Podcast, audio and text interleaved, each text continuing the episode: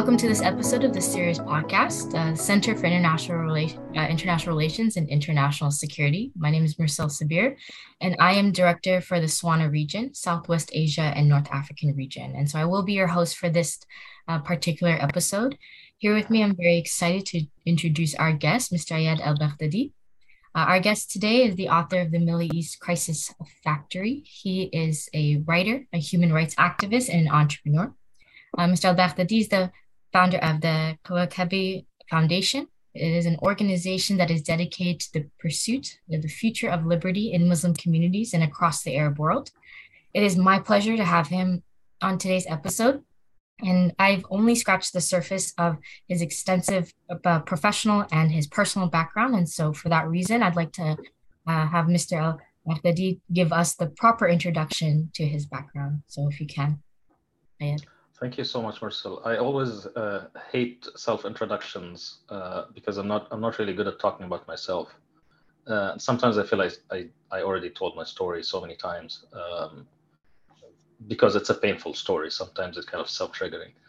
But uh, I'll, I'll give you the the version I, I, I say to, to, to my friends. Um, I'm uh, I'm really uh, an entrepreneur who happened to become an active an activist during the Arab Spring. Um, whether it is fortunate or unfortunate, I became very popular and I got in trouble for it. Um, and uh, it ended up with me being being exiled from uh, the entire region and becoming a political refugee in Europe. Um, and uh, I came to I came to Oslo in uh, 2014. I was uh, given asylum in 2015 um, I was already well known, uh, which which helped really with my uh, with settling down, getting you know uh, opportunities for work and funding. Um, but eventually, I um, uh, we started me and my colleague Ahmed Gatnash. We started the, the Kawakibi Foundation, Kawakibi Center, uh, which, as you mentioned, is dedicated to the to the future of liberty in uh, Muslim and Arab communities. Um, we're not really a classical kind of human rights organization. I mean, a lot of human rights organization you'd see would do a lot of advocacy and uh, um, and we're we're really we're more long-termist in in this regards. We're looking really at the future, at uh, what we what, what we need to be doing today in order to have a good outcome in 15 years and 20 years. Um, you know, 15, 20 years is not that long. It's not it's not really a long time. Um, uh, so I, I I mean, uh, I'm always exhorting my colleagues in the human rights community to, to have a long-term view. Um, more recently, uh, I think I was mostly in the news for things related to my uh, relationship or my friendship with uh, Jamal Khashoggi, um, who, uh, I mean, we have an interesting uh, history, me and him, because I didn't really, I didn't really know him until he became um, until he self-exiled.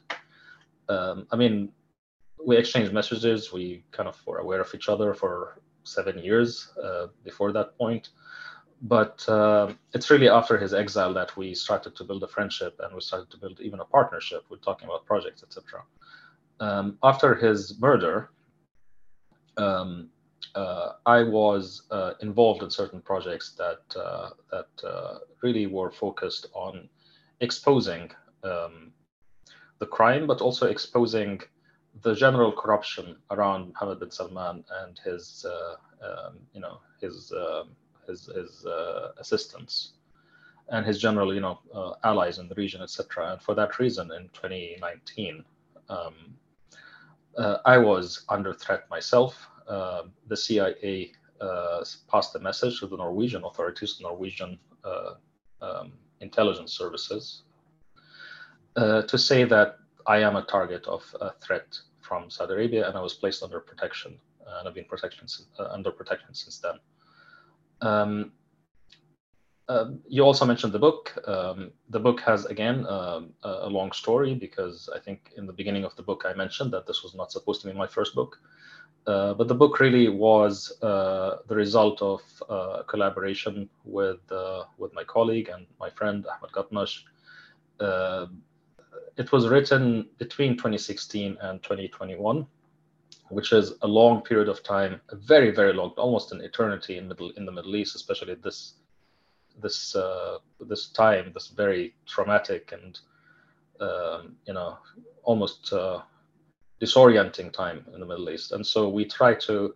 It's always difficult to write a current a current events book because you don't know when to stop the story.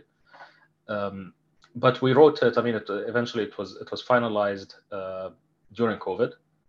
Um, you'll you'll see that some of the chapters were written. Uh, you know, some of the I will tell you privately. Some of the chapters were written in 2016. Some of them were written in 2020. Uh, but the last chapter in particular was the most uh, most recent. Um, but yeah, I mean, our, my work now is really focused on um, I would say three or four main issues. This is this is what the Kawakibi Foundation does. Um, a lot of our work is focused on disinformation analysis, which might seem boring, but it's actually very interesting because by studying disinformation, you are kind of reverse engineering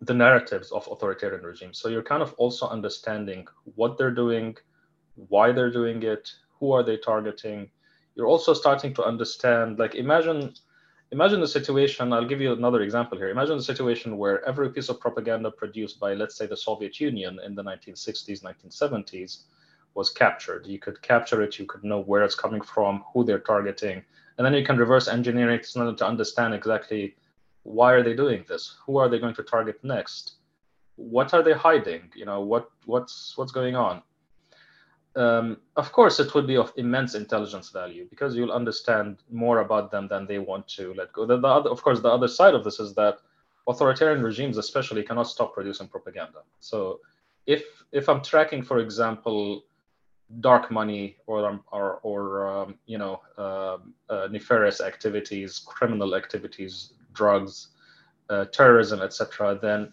if I get too close, they could stop or at least change, etc., tone down their activities. When it comes to propaganda, they can't do that. They have to always produce propaganda.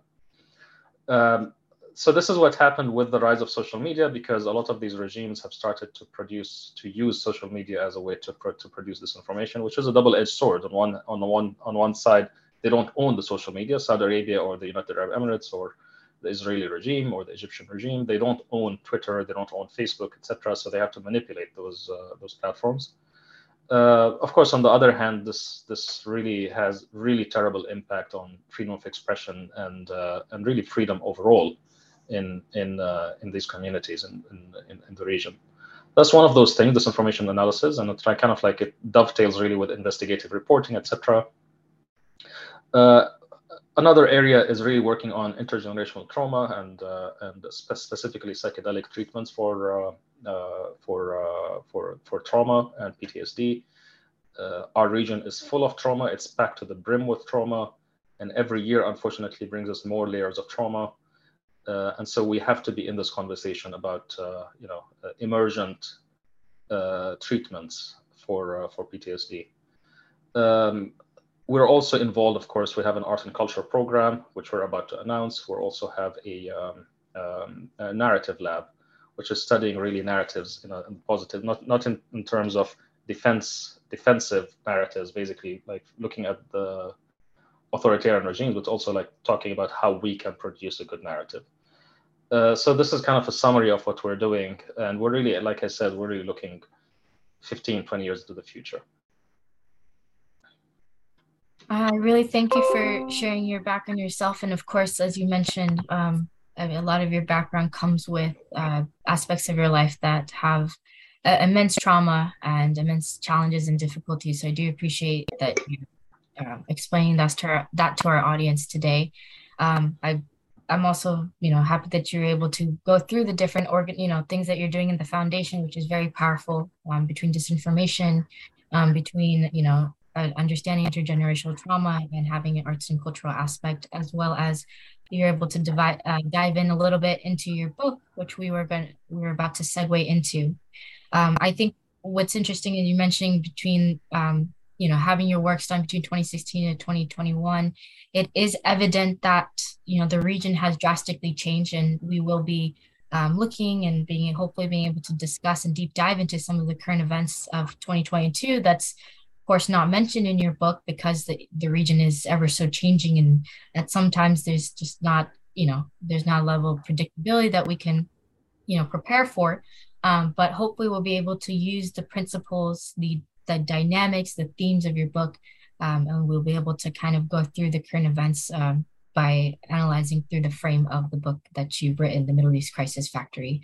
And so, with that, I really wanted to talk about what um, your first part of your book really, really does well after going into an historical analysis to build and set the backdrop for what you call uh, the vicious triangle. And so, I want, I would like to you know ask you to describe what is the theme of the vicious triangle in your book the middle east crisis um, I'm just get, grabbing a copy myself because uh, it's just like sometimes you forget your own book. But uh, just to give you a bit of uh, background about the vicious triangle, um, the vicious triangle was actually initially the working title of the entire book. Mm. and in fact, there was a book which was published, uh, I believe, in 20, 2018 in Italian, not in English, called The Vicious Triangle. Uh, so there was an initial version of the book that was actually written in English and then translated into Italian. It was published in Italian and it's called The Vicious Triangle. Um, and uh, there is a chapter in the book called, there's a part and a chapter in the book called uh, The Vicious Triangle. Sorry, it's, currently it's a chapter, it's the longest chapter in the book. Um, but then in the original book, it was an entire part. So the case studies were much longer. Um, so we had to kind of summarize them a lot uh, for this particular uh, uh, for this particular edition, the English language, the global, the international edition. I started to really talk about the vicious triangle. I think in must have been 2012, 2013. Uh, specifically with the rise of uh, of uh, ISIS and of course 2011 we saw we saw a new kind of politics uh, in the Middle East because we had a new kind of citizen in the Middle East that was created in the street, was more confident and more, uh, you know, more demanding of their rights, etc. Um,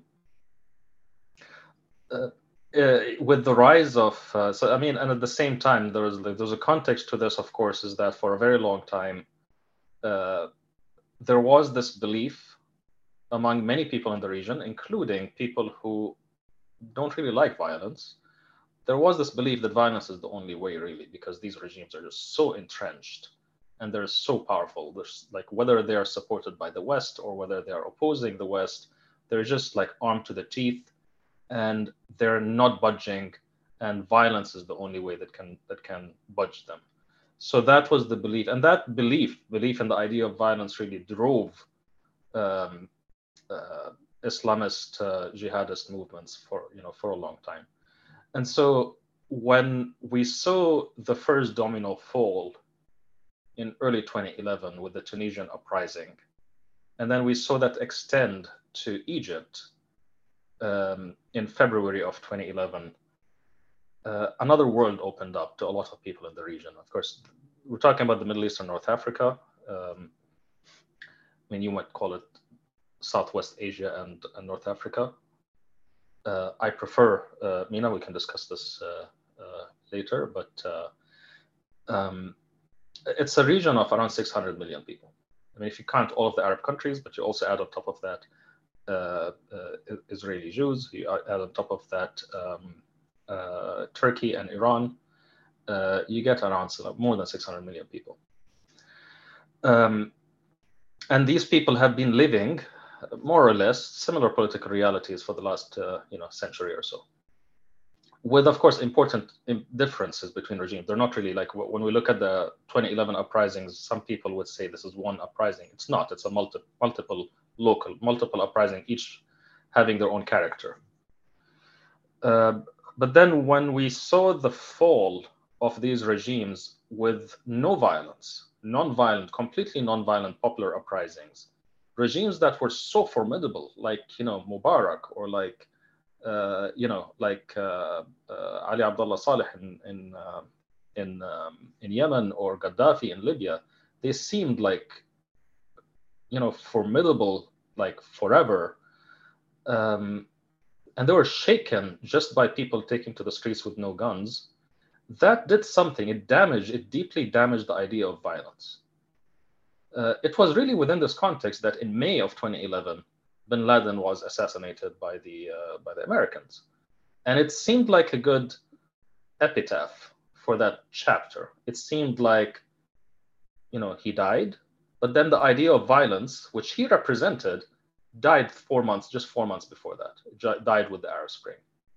And so there was this optimism there that maybe we can move beyond uh, this idea that violence is the only way, and we can start to look for other ways, more sustainable ways, more, uh, you know, um, uh, more intersectional ways for organizing. And maybe we can, you know, this can pivot because keep in mind that if you have the, the problem with armed resistance is that even if you win, you end up with a situation where you have warlords. You have people, people who are the most uh, successful are the people who are more successful in fighting, in killing. Uh, and this does not really bode well if you really want to have, you know, a democratic, uh, you know, civilian rule, etc. So unfortunately, this is why in many in many cases this really there's a period of kind of warlordism that kind of precedes, like we're seeing this, for example, in Libya. Um, but uh, it's really within this context when ISIS started to rise again. It was really the Syrian uprising and the militarization of the Syrian uprising, the the the the almost the international conspiracy to ensure that the Syrian uprising does not succeed and remains, you know, remains uh, where it is. Uh, that really reintroduced the idea of violence into the psyche of the region. Uh, Libya too, but Libya not as much because the Libyan uprising, uh, sorry, the Libyan, the war, uh, the, the NATO uh, operation on Libya was limited. It was it really, it wasn't as devastating as uh, as, as, the situation in Syria. So with the rise of the rise of Islamic Islamist groups in in, in Syria, be it Al Qaeda or you know Al Qaeda aligned, Jabhat al-Nusra or ISIS, that's when the kind of the vicious triangle became kind of more clear. I started to kind of tweet about it. Um, it's uh, the idea here is that there's an interdependent relationship between tyrannous, tyranny, tyrants, terrorists, and uh, and uh, uh foreign intervention. The idea is that there are interlocking narratives that they all use. So foreign interve- uh, foreign occupiers generally, for you know, foreign uh, you know, wh- whether it's occupiers, whether it's colonialists, whether it is aggressors, etc. The narrative that they use is they say, either they say we are here to fight terrorism, which is very popular. Uh, this is this is the, the narrative that the, the, Americans, for example, used when they invaded Afghanistan. Uh, it's also one of two narratives they used in Iraq because the other narrative was like we're here to to bring democratization, etc. The other narrative, this is one, like we're here to, to, to counter terrorism. The other is we're here to counter dictatorship. We're here to actually knock down dictatorship, which is, of course, the American, for example, narrative when they invaded Iraq. Saddam is a tyrant. We're here to remove tyranny, to, to, to fight tyranny. Uh, now, if you look at the dictators themselves and look at their narrative, their narrative goes, we are, we have to do this. We have to be in power because we're fighting terrorism uh, this is what most dictatorships do. They, in fact, sometimes they are, they they they want their country to have a touch of terrorism, because that would that would ensure that they can rule it forever in the name of fighting terrorism. But you know, you you know, the, the Sisi regime, for example, Sisi came to power on, on the back of this, like war on terrorism. Assad, uh, you know, they all use it really. I mean, and they use, of course, to go beyond this, to go after civil society, etc. Uh, funny, uh, funny thing to mention here, but the woman uh, in Saudi Arabia who uh, tried to defy the ban on driving because you know women were at one at one point not allowed to drive in Saudi Arabia. The women who defied that and they were imprisoned because they actually drove their cars. They were put on trial under a section of the law for terrorism.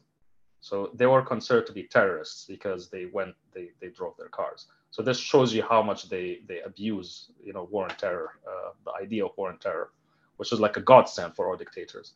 So here, they, if you're a tyrant, you also say you're fighting terrorism, or you say I'm fighting Western Western colonialism, Western intervention, etc. Again, this is what Assad, for example, said. You know, I'm, I'm fighting, I'm fighting Western, a West, there's a Western conspiracy against me, etc. The Taliban, of course, famously do that. Uh, the Iranians do that, etc.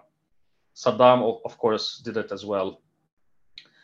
And then when we look at the terrorists themselves, the terrorists also either they say we are here to fight, dictate, to fight dictatorship, or they say we're here to fight foreign intervention. Mm-hmm. And so we have this this triangle of interlocking narratives where they they all kind of depend upon each other.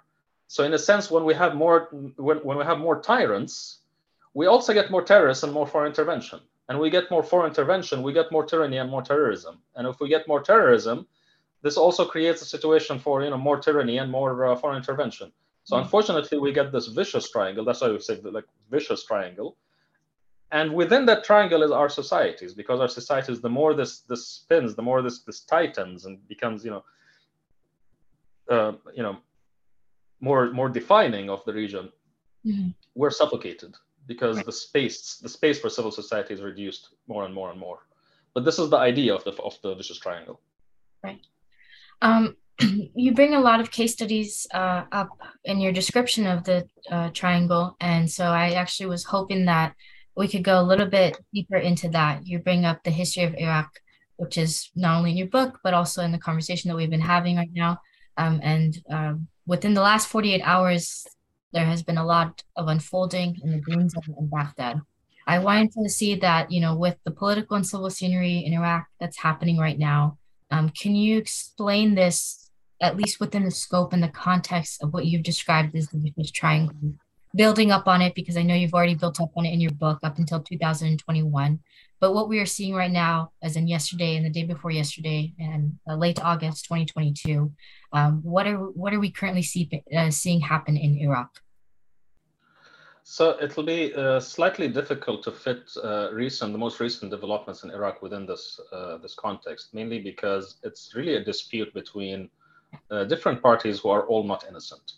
Mm-hmm. Um, as I said before, in many countries you have kind of the, the, the, the, central state kind of collapses, but you end up with a, with a situation of warlordism. The Iraqi state is is a fragile state. I mean, uh, there, there's this index called the Fragile State Index, uh, which kind of like if you know if if a country I think scores 100, that means it's a failed state. If it's like zero, then basically it's a very strong state.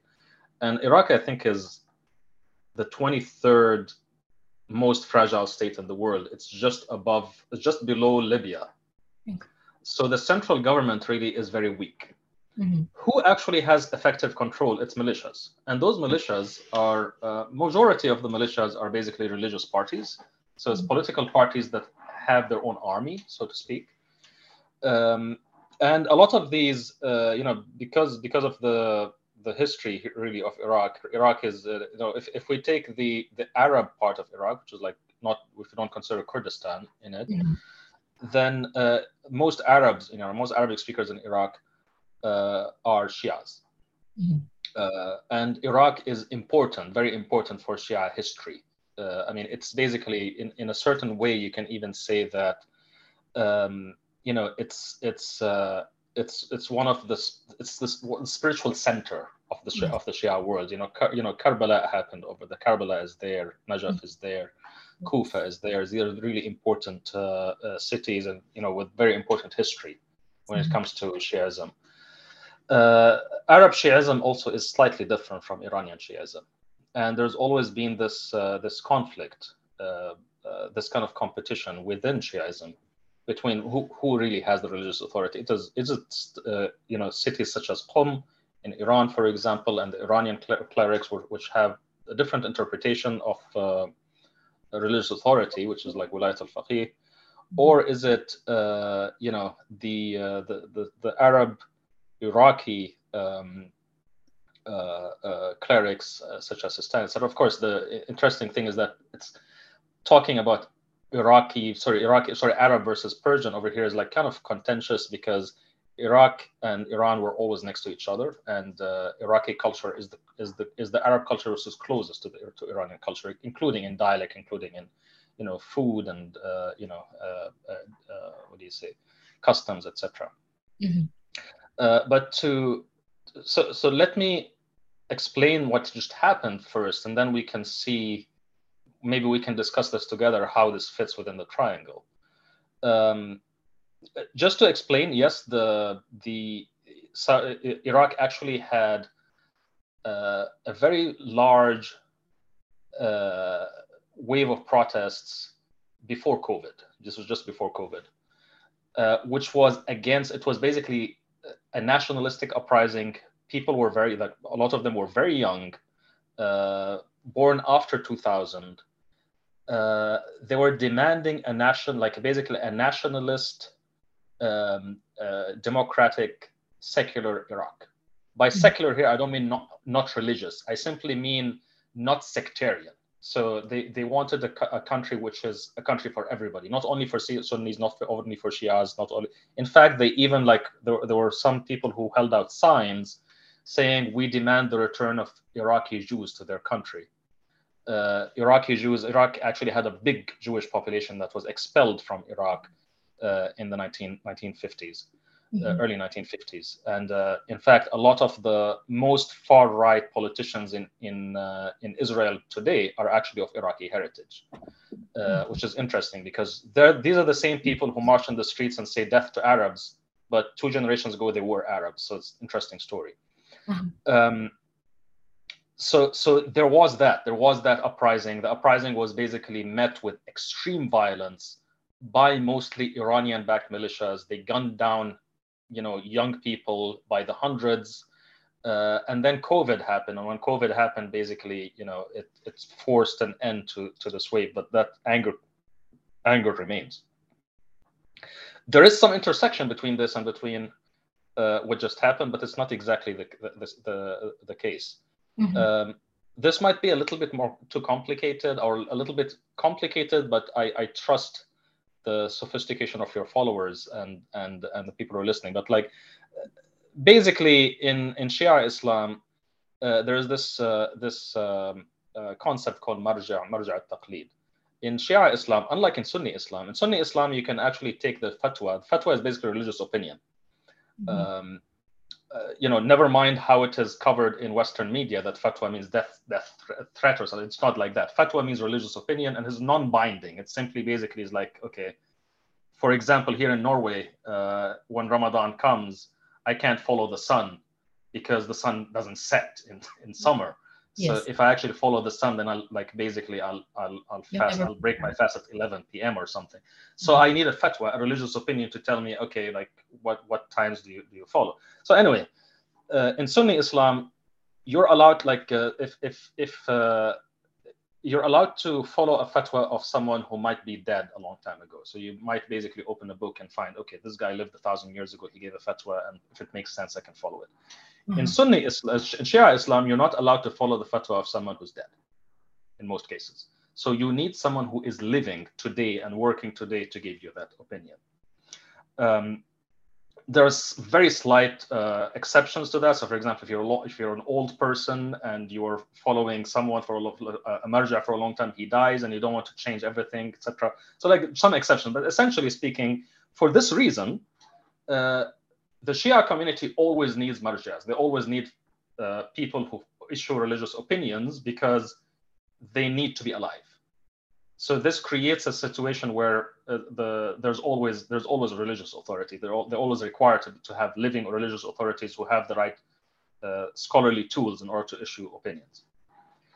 Uh, in Iraq, unfortunately, there was because of the repression during the Saddam era, uh, and because of you know the extreme repression, really, it's like the history of Iraq is extremely traumatic.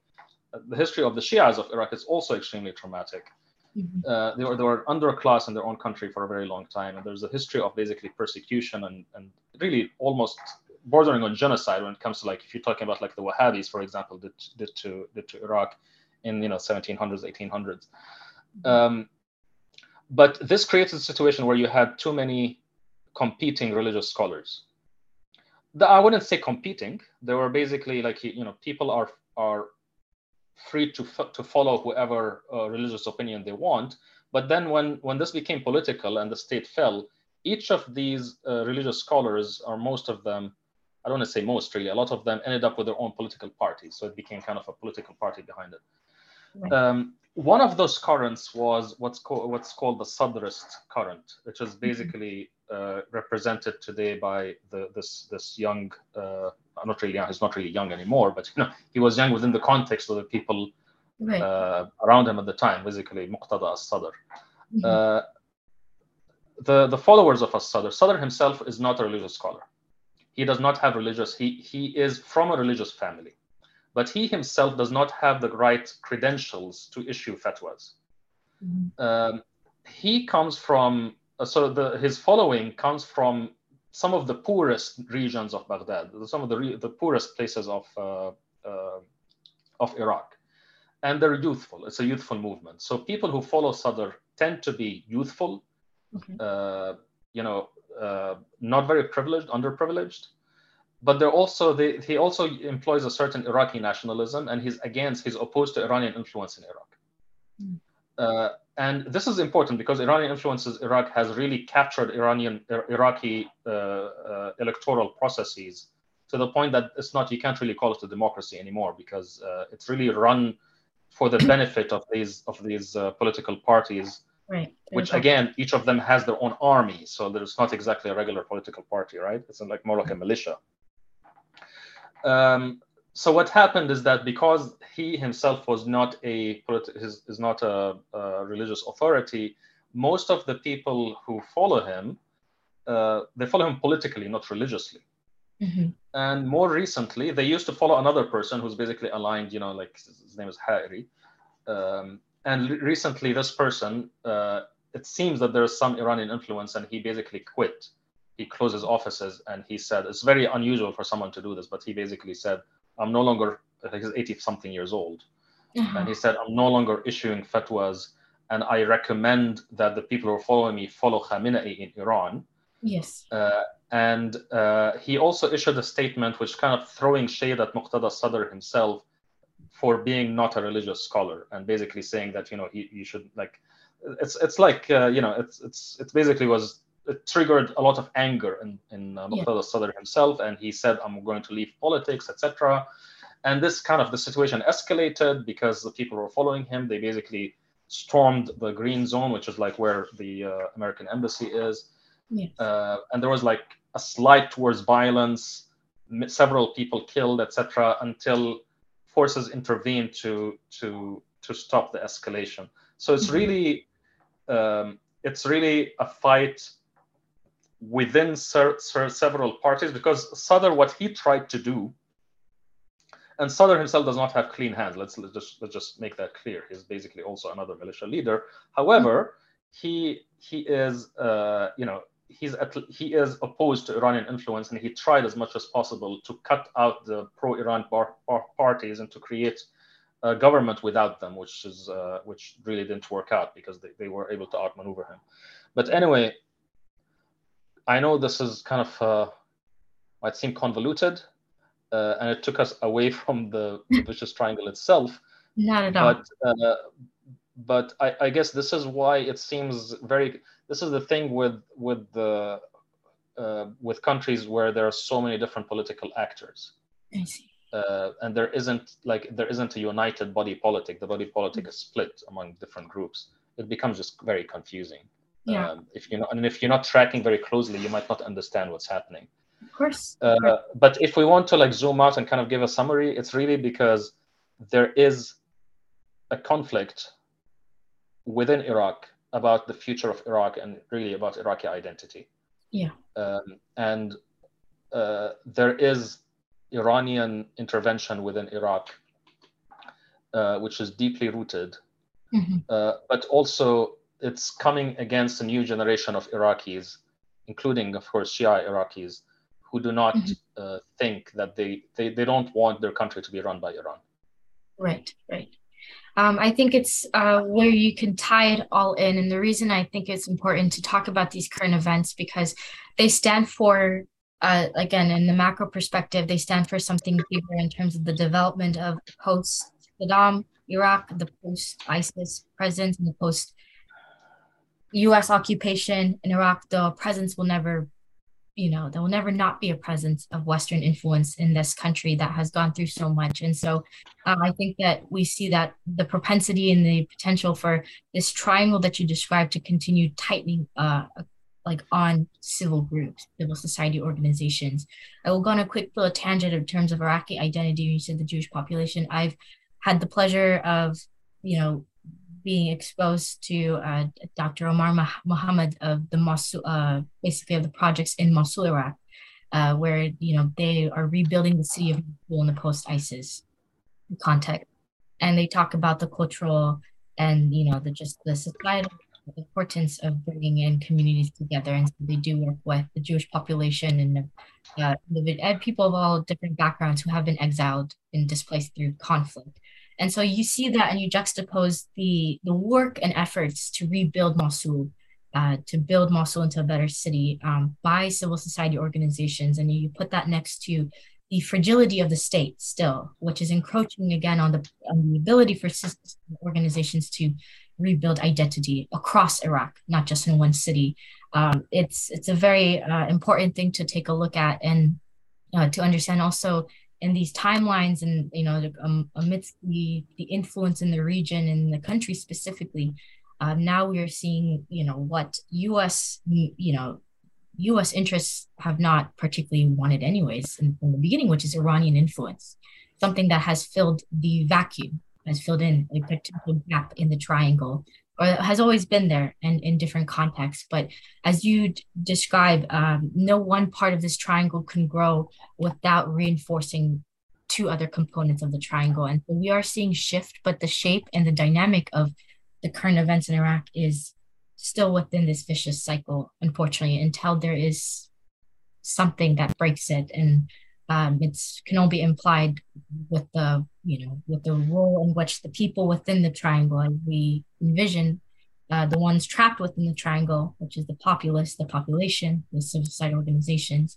um, those, those seem to be the only way to break potentially to break this cycle. So i do apologize for throwing that question out at you because of how developing the situation is but i do believe that it's very critical to look at this and not and not forget the the components that have led up to this fragility to these instances of leadership and the meddling and these opinions and just the political dissatisfaction among the people in Iraq. And I think this example can be um, presented uh, across the region uh, as they continue to face challenges brought on by this this metaphorical I mean, I'll, I'll give you, I'll, I'll, I'll, I'll just comment on that by giving you kind of a, a long-term perspective here.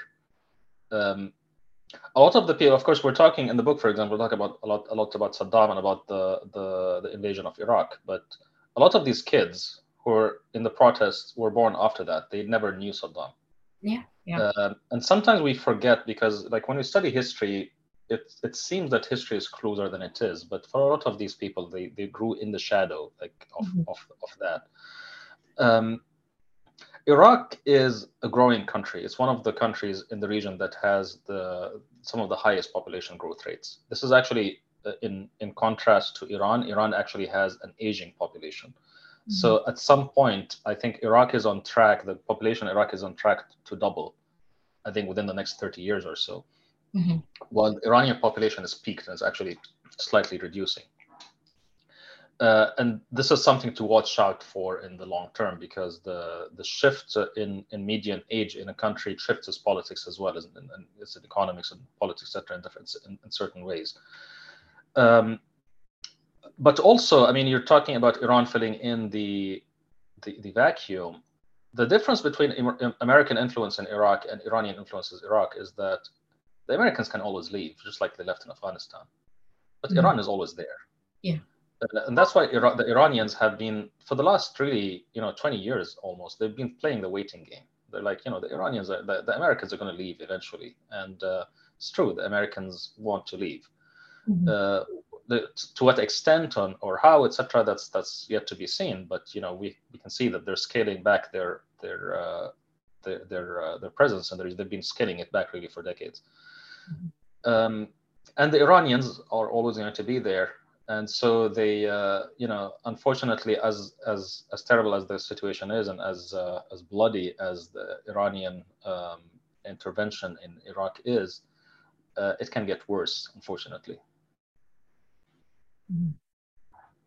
Um, I wanted to segue in into our next discussion that dives more into the aspects of terrorism and occupation. You briefly mentioned Afghanistan, um, and we've talked about the U.S. occupation a little bit uh, in Iraq. It's much more detailed in your book, so I do recommend our audience to, of course, uh, read those components of the book. And um, but uh, we had an instance, a situation in which, uh, within the last month, U.S. officials claimed that they had successfully targeted and killed Al Qaeda's leader, uh, Al Zawahiri, He was killed in Kabul, Afghanistan. Very interesting uh, in terms of uh, initially to give a little bit anecdote is very interesting in which in how the news developed initially. Um, I remember there being local reportings at the time based in uh, based out of Kabul. The some of the few remaining media's media organizations in Kabul, Afghanistan, talking about in just a, an explosion in one of the districts in Kabul um, that it took a little bit of time for the Taliban to acknowledge what, what was the cause of the explosion. And then we do have this intelligence reporting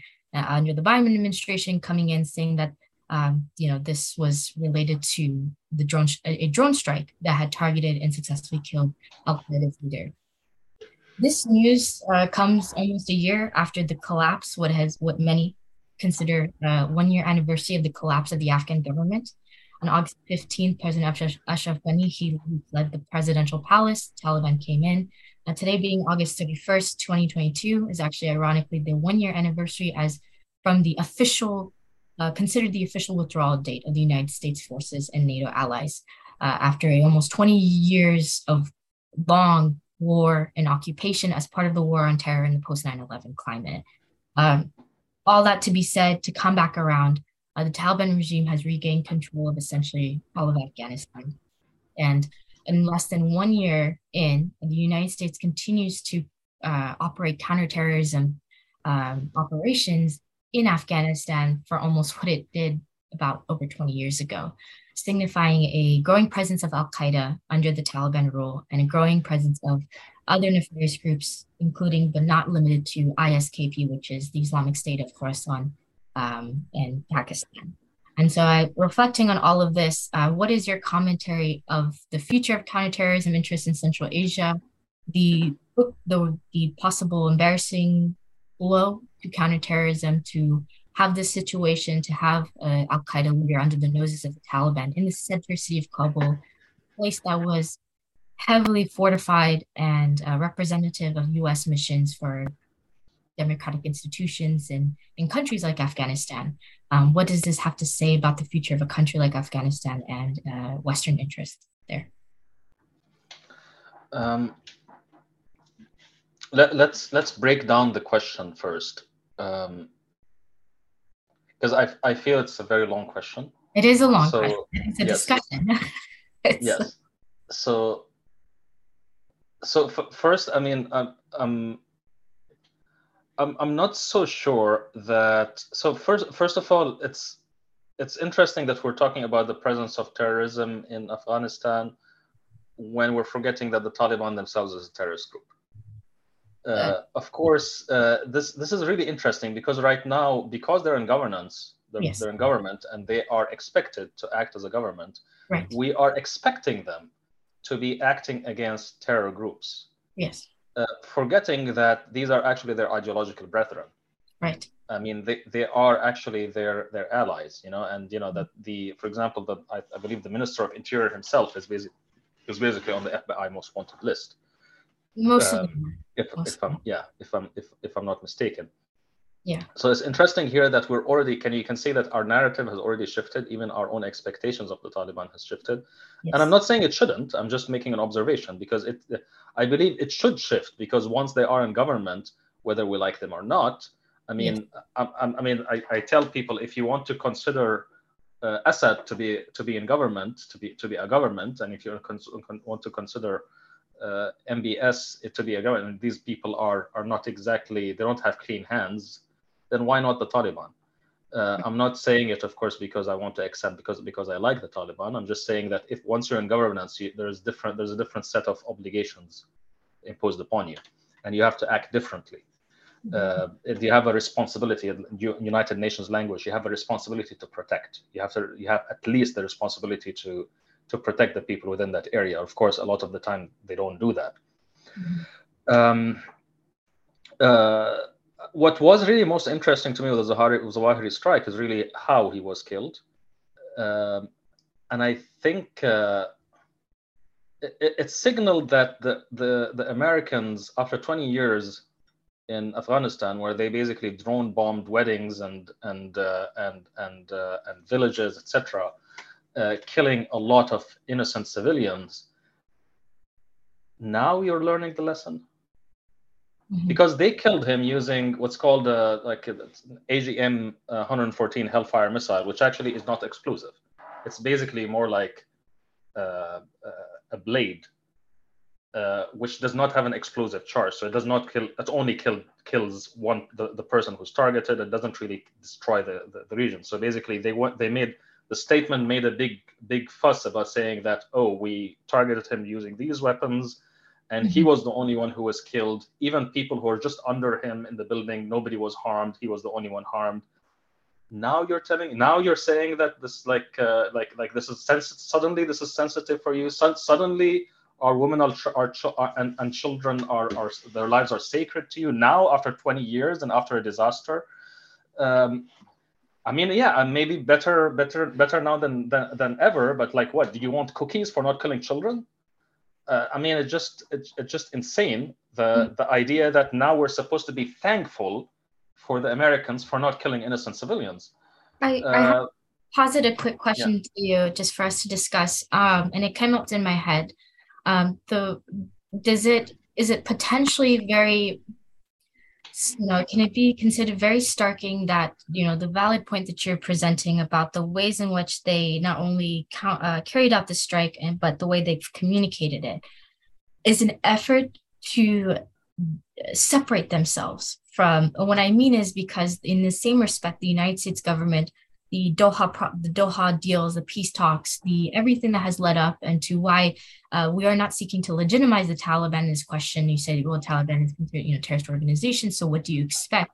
Um, I posed posit the question initially about uh, through the frame that there was a deal in which the reason this process has happened, the U.S. withdrawal happened, was on these conditions which have been clearly broken, in which the Taliban would not attack U.S. and allied forces, in the which it would um, basically uh, work an effort to combat terrorism, which is still again, uh, it's like looking like a, looking at oneself in the mirror, which is you know very ironic. Uh, but in the context of this particular uh, counterterrorism operation, that the U.S. somehow seeks to separate itself from its efforts on the same very grounds that are shared amongst the Taliban. The US continues to operate independently in Afghanistan, which happens to be the same exact city and same exact country in which the Taliban operate. So they do not identify, and the United States does not acknowledge and identify the Taliban. It does not acknowledge yeah. that you are. This was this was actually clear from the time that they. So when they pulled out. Mm-hmm. Um, so this was not, of course, the Americans did not plan to pull out this way. It, it really is a plan. Like the, the, the plan simply did not go. It yes. went awry. Uh, yeah but part of part of the collapse of uh, of the Republic of Afghanistan really was the collapse of American intelligence infrastructure, which yes. means that they don't have, they no longer have uh, as strong of uh, you know of, of a network, uh, intelligence network, where they can actually know what's what's happening on the ground. Yes. So this is dangerous for them because I th- I guess because they're tracking, they've been tracking Zawahiri for almost 20 years. Mm-hmm. Um, and you know he would make a showing. Of course his his his when he died he was already a very old man and it's very highly unlikely uh, i think it is extremely highly unlikely. I'd be very surprised if he was active at the time. I mean he was already his uh, his his he was he was already isolated from the rest of his movement. I don't think he was really a daily leader in the sense that he actually issued orders. Mm-hmm. and anyway jihadism the jihad the salafi jihadist scene has already transitioned especially after 2013 and this the syria experience Yes. Um, and, and so this is what the, the Taliban eventually said was, uh, yeah, uh, we he was there, but he wasn't active, so we were not in breach of our uh, agreement because we, he was not an active. Okay, he's a terrorist, but not an active terrorist. Right. Uh, eventually, the problem that the the the, the, the Americans would have here is really that uh, I mean, I, th- I, think this is this is the thing that we find like just so infuriating that they've been in Afghanistan for 20 years. and the narrative that they use. I mean, and and you must have been very young when the invasion actually happened, but I was I was I was in my twenties and I remember everything. Um, the exact same narrative that they used in 20, 2001, the exact same tropes, yes. the exact same racism is mm-hmm. exactly as it is 20 years later. Yes. They invaded and occupied a country for 20 years and they didn't learn anything about that country, not anything about its culture, not anything about its, its, its values, its people, how it runs, how it self-identifies, nothing. Yeah. The American, I mean, this is this is the thing of empire. This is really an an, um, an, an a reflection of empire because when you have an empire, the people who live in the motherland they don't really care about what happens up there. Uh, they, they don't have to because they're just you know, it's it's it's it's there for their for their for their whether it's for protection of their for their prosperity, but they don't mm-hmm. really have to, to to to know much about you. Right. It's uh, uh, I actually just just recently um, ordered a book actually uh, published by the same by the same publisher of my book by Hurst. Mm. It's it's called The Decline and Fall of a Republic in Afghanistan. It's a very fresh book. It's basically just telling the story, and I'm looking forward to, to reading it so I can understand a little bit more about what happened. Yeah. Uh, but it is true that you know after 20 years of occupation, botched withdrawal, uh, there is a big question mark about the future of U.S. counterterrorism in, in Central Asia. Yeah. Uh, and there's also a very big question whether it's even a um, it's even necessary because a lot I, I believe very strongly that the actual counterterrorism threat the actual terrorism threat that america is going to face over the next 20 years is going to be domestic and it's going not going to be islamist at all it's going to be basically white supremacist or christian nationalist terrorism mm-hmm. uh, and we've already seen elements of that uh, yes. attacks on the fbi attacks etc uh, and I think this is going to be this is going to get worse. It has not peaked. Uh, this is uh, the, these this is a population that doesn't have to cross the border. They're already in the United States. They actually believe the United States is them and it is theirs. They are mm-hmm. very heavily armed. Uh, they have their own political leaders. They're very well resourced. I think this is the actual threat that they're going to have. Meanwhile, the Islamist scene itself if you've been following, for example, the work of, uh, for example, Hassan Hassan, who writes mostly on on uh, the evolution of Islamic groups, Islamist groups in, in Syria and beyond, and Iraq, uh, the the trend really has been going towards, um, you know, from the caliphate model, which is let's create a global movement, mm-hmm. to the emirate emirate model. In right. fact, this is why Islamist movements were very pleased with what happened with the Taliban with the mm. with the with the, with the withdrawal because they took Taliban as a model, not in terms of their you know social policies etc but in terms of let's not actually try to overreach and create this like global caliphate let's mm-hmm. simply create an emirate right. Uh, and so the emirate the, so it's basically more about local politics and local you know uh, yes. you know warlords trying to to gouge a piece of Syria or a piece of Iraq, etc., and say this is kind of my, you know, my little emirate. Uh, so I, I, there is a big question mark about whether the U.S. I mean, whether uh, sorry, whether you're going to have terrorist groups in in in the in the Middle East or the the larger Middle East, the greater Middle East being, you know, including uh, Afghanistan, Pakistan, etc who would once again try to do what Al Qaeda did in in, uh, in 2001. I, I, think, yeah, I think that international terrorism. I think Islamist groups are not going to be as interested in uh, attacking the West. Uh, they're, I think they'll be more interested in, uh, you know, uh, creating local, local uh, kind of local experiments and governance. Yeah. yeah. Um, we should segue into another. we talked about essentially one form of call it as you may, legitimate governance on on the part of the Taliban in Afghanistan. You did also bring in, in the same in the same vein, um, you know, the the ruling of governance. The, what's the difference between the Taliban and you, you mentioned people like MBS in the Axis and in that region. And so I do want to make sure we still touch base on that before we wrap up. Um, and we do have, you know, I do want to have last minute comments on um, just the overall vision and what you envision for the next 20 years, just to sort of summarize what we still have left to talk about here. Uh, but I, I would like for just a quick, you know, if potentially quick, uh, you know, your take on the counter-revolutionary axis and basically what's going on currently following that infamous Biden visit in the Middle East, what its significance has been, and, and what you believe it's uh, reminiscent of potentially. So, uh, what it's reminiscent of really is the situation in 2018. Mm-hmm. There is a pattern with dictators. Uh, I mean, uh, just to note here that I have, I mean, my, my screen is up here and my, my, my camera is up here. So sometimes I don't look like I'm looking at you, but I'm looking at you. Um, but uh, there's a pattern with dictators generally. If, if you, if you, if you, they, they take permission, sorry, they take uh, engagement as permission. So when you when you give them a chance, when you actually signal to them that you're not gonna, you, you're you're fine with them, you mm-hmm. accept mm-hmm. them, you engage them, etc., they get worse. They get more repressive. So especially this is very clear in the case of Mohammed bin Salman in 2018.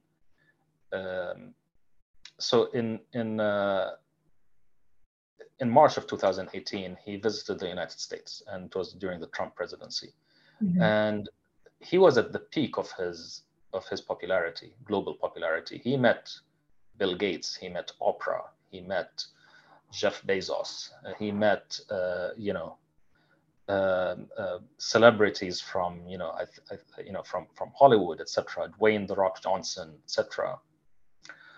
Um, he was received as a as a hero, and he was using this narrative that he's the liberal reformer, who's going to change, you know, he's going to change the region, he's going to make it more open, etc and we we warned at the time we said the more you give these people wind the more you you accept them and you you put them on a pedestal the mm-hmm. more they're going to get repressive as right. soon as he came back from that from that trip he started plotting about how what do i do about the feminists and within uh, within a few weeks he captured all of saudi arabia's women's rights movement the main le- the main leaders of the movement, including, for example, Loujain al-Hathloul, mm-hmm. uh, and he put them in prison where they were tortured, they were sexually assaulted, they were beaten, they were electrocuted, and they were isolated, and then they were smeared in public media, and then their families, who you know who tried to protest, also were put in prison.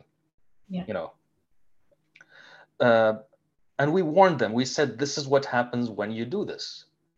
And again, when he did not face any repercussions, the next chapter was even more bloody because that was the Jamal Khashoggi assassination, the Jamal Khashoggi murder. After the Jamal Khashoggi murder, we felt that there is a sea change because you know the world, at least of course, when it comes to Trump, we know Trump is Trump. Trump never pretended to care about human rights. But then when it comes to to the you know political Democrats, political left generally, especially the establishment that like like Joe Biden, uh, you know you you've heard you heard his political uh, you know his his uh, his campaign promises that he's going to make Saudi Arabia into a pariah state etc. Mm-hmm. So he comes back, and by the way, like the whole the whole fist bump, you know, very uh, humiliating, you know, humiliating of course for Biden, but I don't really don't really care much for Biden. Uh, but it's also like very very damaging for American soft power, for American prestige and again, I don't really. I mean, I'm not an American, and you know, I hope America prospers. Uh, but then, I, uh, I, my my mission on on Earth is not to care about American prestige, uh, especially given its history in our, in, in our region. Mm-hmm. Um, um, we said that this is going to be terrible. Yeah. And he's going to get more repressive. And this is exactly what happened. We can see right now current events a woman, for example, who is was a PhD student in the United Kingdom, getting a 35 year sentence for tweeting, 35 years, yeah. followed by 35 years, and she has little children, you know. Yes. Followed by 35 years travel ban, and then yesterday we heard about another sentence, which is 45 years in prison. Yes, yes. And this is not to mention, and today morning we've seen pictures of an assault on an orphanage, where mm. orphans are basically being beaten, dra- grabbed by the hair, etc by, by uniformed police. Uh, this is what happens. This is what happens with, with dictators if you give them a chance. When you know they they, they see it as permission, uh, and they get worse. Mm-hmm. Um, So I mean, uh, it, it's it's it's it's true that um, I mean I mean when we wrote the book, of course, we wrote the book be, be, before all of this, and we there there are certain things. I mean, let me just put it this way: there are certain things that are not uh, uh that are not inevitable. There are certain things which are inevitable, things that are rooted in long-term changes, demographic changes, economic changes, technological changes that are long-term, the things that will happen sooner or later, let's say. Okay. But then there are other things that are not inevitable. Biden's normalization of MBS and bringing him back to the fold and giving him permission to, to be as repressive as he is and more repressive than he is was not inevitable. Biden shouldn't couldn't could could have said no. Could have not could have he could have not done that. Again, the, also the by the way the withdrawal from Afghanistan, the botching of the of, of the withdrawal was not inevitable. It could have been done better. Uh, but again, in the end, uh, we, are stuck with the with, with, the with the cost. I don't know if this answers your question, but you know, you're you're welcome to to tweak it a little bit and and throw it back at me. Yeah, of course. Um, I guess I wanted I want to see with what's happened in 2022. I can't quote you exactly in the book, but there's a portion of your book in which you say that you know, as it is, um, that I don't know if it's related to this quote that I remember the old world is dying, the new world struggles to be born. Now is the time of monsters. But also, it kind of there's a section that sort of tied in, is about a couple pages that talked about how maybe in the long run, somebody's figure like MBS, potentially with, you know, how the world is shaping and, and how it's coming about, that he might be good for the cause. I don't want to misquote exactly incorrectly. I apologize for not being more uh, ready for this part of following up. But yeah, I mean, I'll, I'll I think it's it's the section where I talk about good enemies and bad enemies. Yes, that's um, that's what I want to talk about right there. Yes. Yeah, I mean, good enemies. When we say a good enemy is an enemy whose whose opposition is useful for you. It forces you to become better. So let's say, for example, you play sports, mm-hmm. and you have this opponent who who uh, who you know who plays in the same league, plays in the same level, can has a similar style to you, similar position in the team, and your opposition to him, your competition against him, makes you a better athlete. Yes. So he's a good enemy. Of course, in sports, hopefully we don't have enemies. We have, you know, basically colleagues. But mm-hmm. I'm just using this really strategically to, to say that there are certain enemies that are good to have. And then there are there are enemies which are bad to have. They're bad enemies because their enmity simply wastes your time. Mm-hmm. It's it's not it's not useful for you. It's not strategic for you. It wastes your time. It wastes your energy, etc. My argument in the book was that MBS is a good enemy uh, he's the kind the kind of enemy who is good for us. He's good for our movement. He kind of makes our argument for us. He he uh, he convinces people of our point better than we would have convinced them just with, with words. When we say that dictatorship is bad, when we say dictatorship is ugly, when we say that you should not normalize dictatorship, when we say that Biden, you know, screwed up, uh, uh you know, really an unforgivable action on his behalf, uh, when we say that uh, you know uh, dictatorship that not does not bring prosperity, does not bring stability, etc. MBS is a really good thing to point at to say you know this is an this actually he actually makes our points. On the mm-hmm. other hand, are we good enemies for him? I don't think so. I think we are bad enemies for him. I mean, there's an asymmetry here. I think like if he focuses on us, he'll end up basically wasting his time, not really getting better at anything.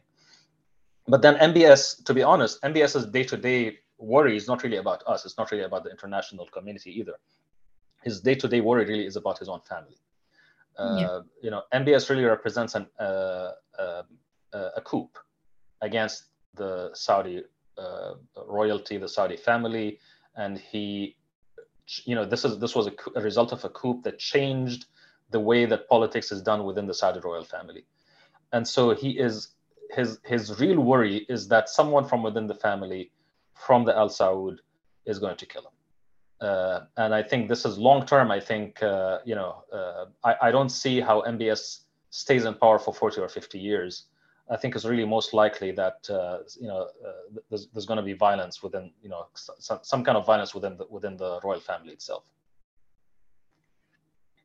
Okay, um, because we do have to wrap up. Um, I just wanted to ask you on your reflections within through the book, the five years that you've taken um, to carefully curate and look at the current events at the time and to analyze it within during the process that you're writing your book and through your organization, through your foundation, in which you work uh, in many different capacities with an overall arching goal of, you know, preparing for the future of democracy, which you said, you know, 15 and 20 into 20 years, which is not very far away to imagine, but it's time to prepare nevertheless.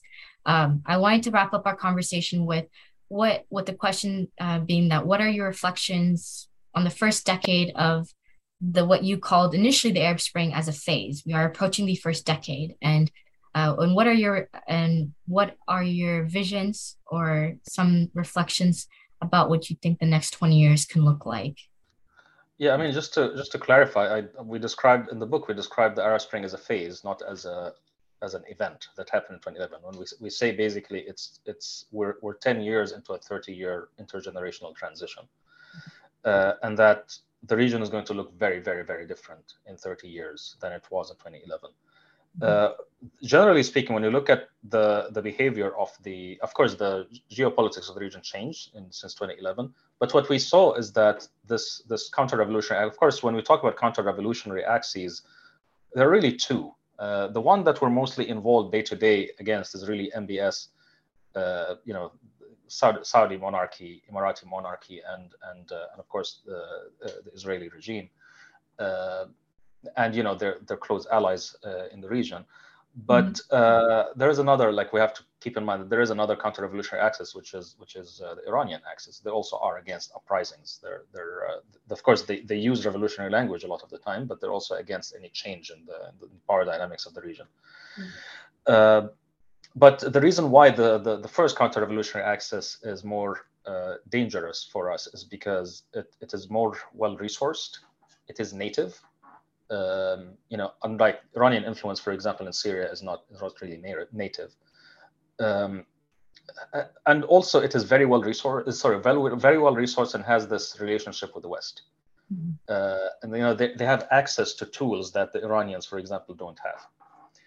Um, and ultimately, I think they're more insidious uh, essentially what we saw them do in i think mbs is kind of like a good uh, a good representation for the first 10 years because we can see that like like a, a, leader like mbs was unimaginable before 2011 uh, but we have you know we have like uh, they, they had this option after 2011 to reform and they chose to repress uh, and this is not the first time because every time they have a choice to either repress or reform, they always repress. But then with the repression came additional moves because they decided to seek protection.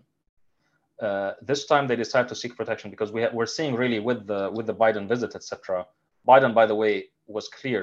He said that this visit is not about oil; it's about Israel. Uh, and there's a there's a broader, of course, context beyond that because uh, Americans still want to withdraw from the region. They want to have like because even Biden eventually wrote his own op-ed about this uh, in the Washington Post, and I think he ended the op-ed by saying we, we don't have any American troops involved in combat in the region, which is really what the American people. This is what his message really like. This is what you should care about. Um, but ultimately, uh, the idea is who is going to replace American hegemony like who's going to be if america is not going to to be involved in combat troops in this region and doesn't want to uh, who do we give the keys of the region to uh, the obama situation was let's give it to let's basically get the iranians and and and the you know the, the gulf allies etc to share the region mm-hmm. um, but now there's another configuration which is the is, israeli uh, alliance with these autocrats um, which is, by the way, not a symmetric uh, relationship. I mean, I think the, the Israelis have more uh, have, have, an upper hand in the relationship here. So it's not exactly, it's not that the Israelis run the place. It's just that they have they have more leverage. Mm-hmm. Um, we have this situation here where it's they're going to be. Um, um uh, th- this is going to define the, the, the coming the coming uh, you know the coming decade in the region because we're seeing the rise of a new axis, a new authoritarian uh, order, mm-hmm. which Israel and its close Gulf allies are at the center. Uh, they're using, as you can see, Western tools, Western, uh, you know, uh, good relationship with the West, mm-hmm. Western technology, uh, and they are using kind of like the, the language of development, economic development, etc uh, and this is, I think, going to really define this. Really, because the thing is, they're by doing this, the autocrats are detaching themselves even further from public sentiment. They're detaching themselves even further from the will of the people. Mm-hmm. And so they are setting up the situation, you know, like if this, if if in 2011, the the chasm between where the people are and where the regimes are was this much, and it right. led to, a, to, an enormous collapse. Now it's yeah. like this much. Right. Uh, only thing that they're hoping that through this in, enhanced repression, surveillance technology, etc., they can revolution proof their countries. Right. And let's see what, I mean, again, uh, this has never worked anywhere, but let's see how they're going to fare. We have, we still have 20 years ahead of us. Right, right. Um, that's a actually very interesting analysis. Um, you brought in the, the shifts in these uh, focuses between these countries. We did not uh, talk about Israel in the context of the last several topics that we were talking about, but this is something to look into. Um, so I do appreciate that you uh, you brought that up, and I really want to thank you for your time. It's been absolutely a pleasure. Um, I wanted to ask you one last question. Did I ask? Did I forget to ask anything that I should have? Did I? Uh, and is there something else that you would like to finish off our conversation? I, I mean, I mean, we've, we've, we've been we've been talking for a while, uh, and and I know that you it's very early where you are. Uh, so so, I guess you you're you know waking up early also means that you have a fresher mind than I do. Yeah. Uh, but you know, talking about these topics, we can really talk forever. So I I think yeah, I, I, think I mean if if there's one thing I would say, um, you know, if you want to host me again, I can come and talk about it would be the Israeli angle that you that, that you that you mentioned because uh, for a very long time Israel was not really part of the regional uh, system of tyranny in in, a, in as direct a way as it is, but now it is, and I think that has long like far-reaching consequences not only for Israel or the region but really for the entire world. Right.